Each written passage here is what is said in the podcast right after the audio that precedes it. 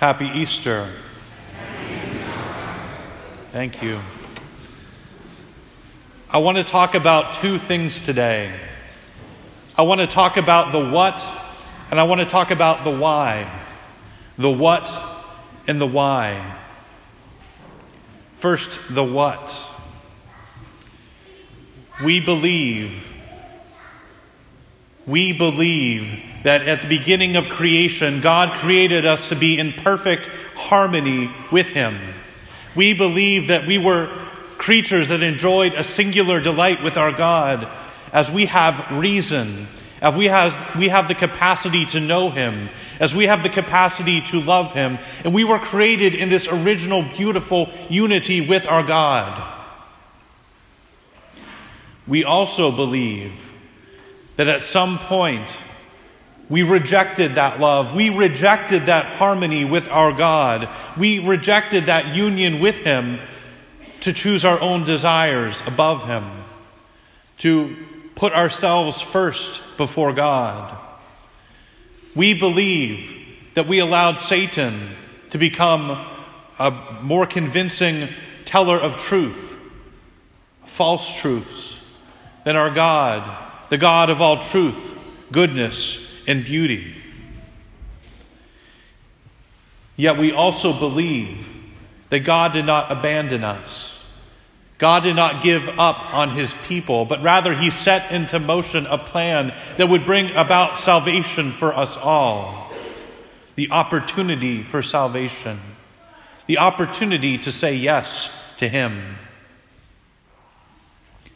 We see this through the Old Testament. We see this throughout the Old Testament, as Abraham, Noah, David, Aaron, Jacob, all these people contributed to the slow unfolding of God's plan, where we could say, I see God working here. I see Him working amongst His people as He sets them free with Moses from slavery in Egypt, from Egypt.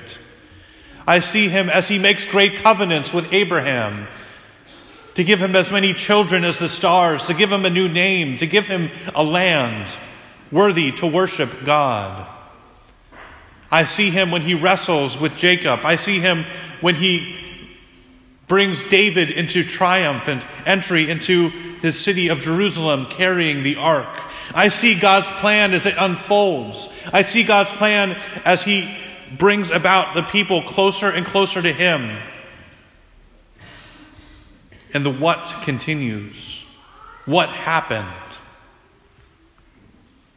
What happened was that we were not sufficient to bring about a union with our God. There was nothing that we could do that would bring about this union. There's nothing that we could strive to do. There's nothing we could ever hope to do that could ever rectify that broken relationship with our God. He needed to do something for us. He needed to come close to us.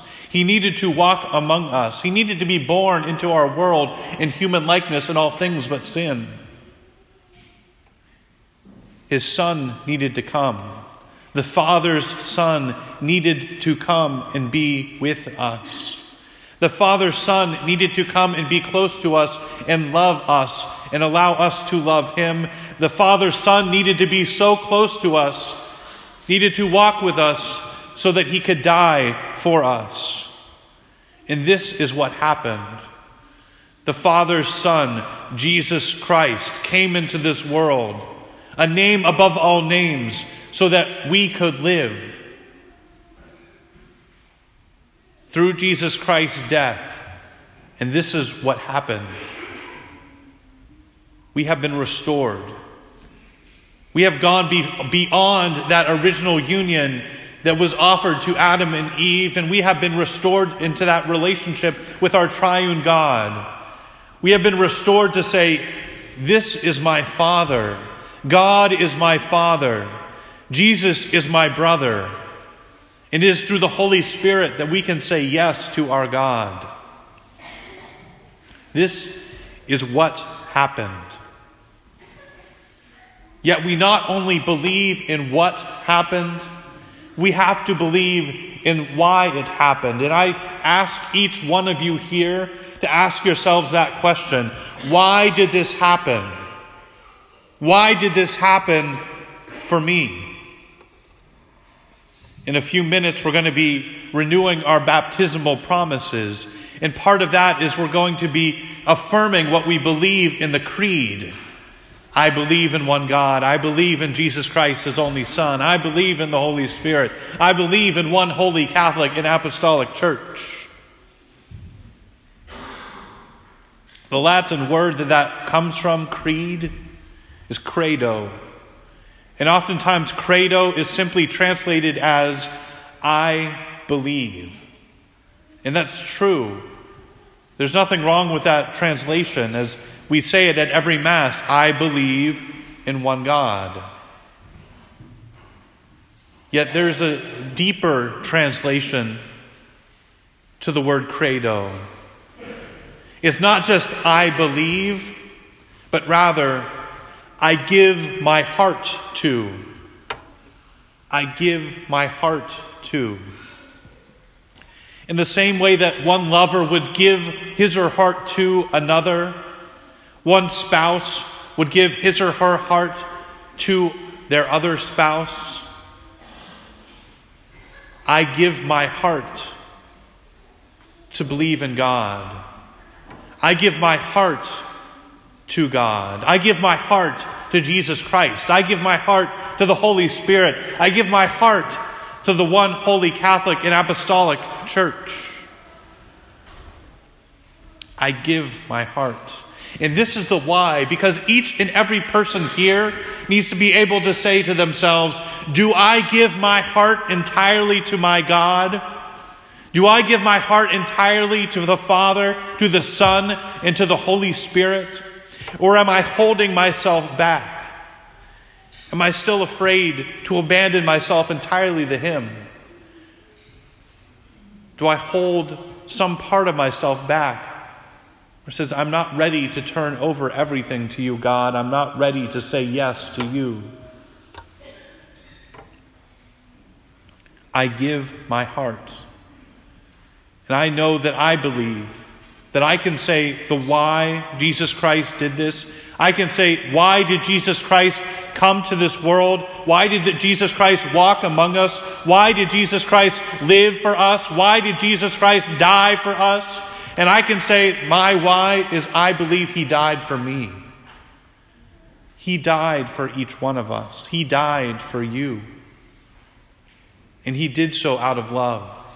And this is an answer to the question, why? Why did He do it? He did so out of love for me and for each one of us here, for each one of us in the world, singularly.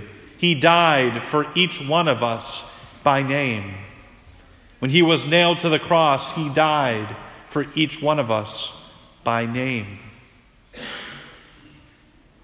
So that when He rose from the dead, He rose with each one of us in mind. He rose to be able to say, I died and I rose for you. We need to believe. We need to give our hearts entirely over to our God. We need to be able to say, I believe, I give my heart entirely over to you. So that just like Peter, and just like John, we can run to the tomb and be struck with awe. Struck with awe at the fact that Jesus Christ is not there. He is not found among the dead, but He is found among the living. He lives for us. He lives for us. Will we live for Him?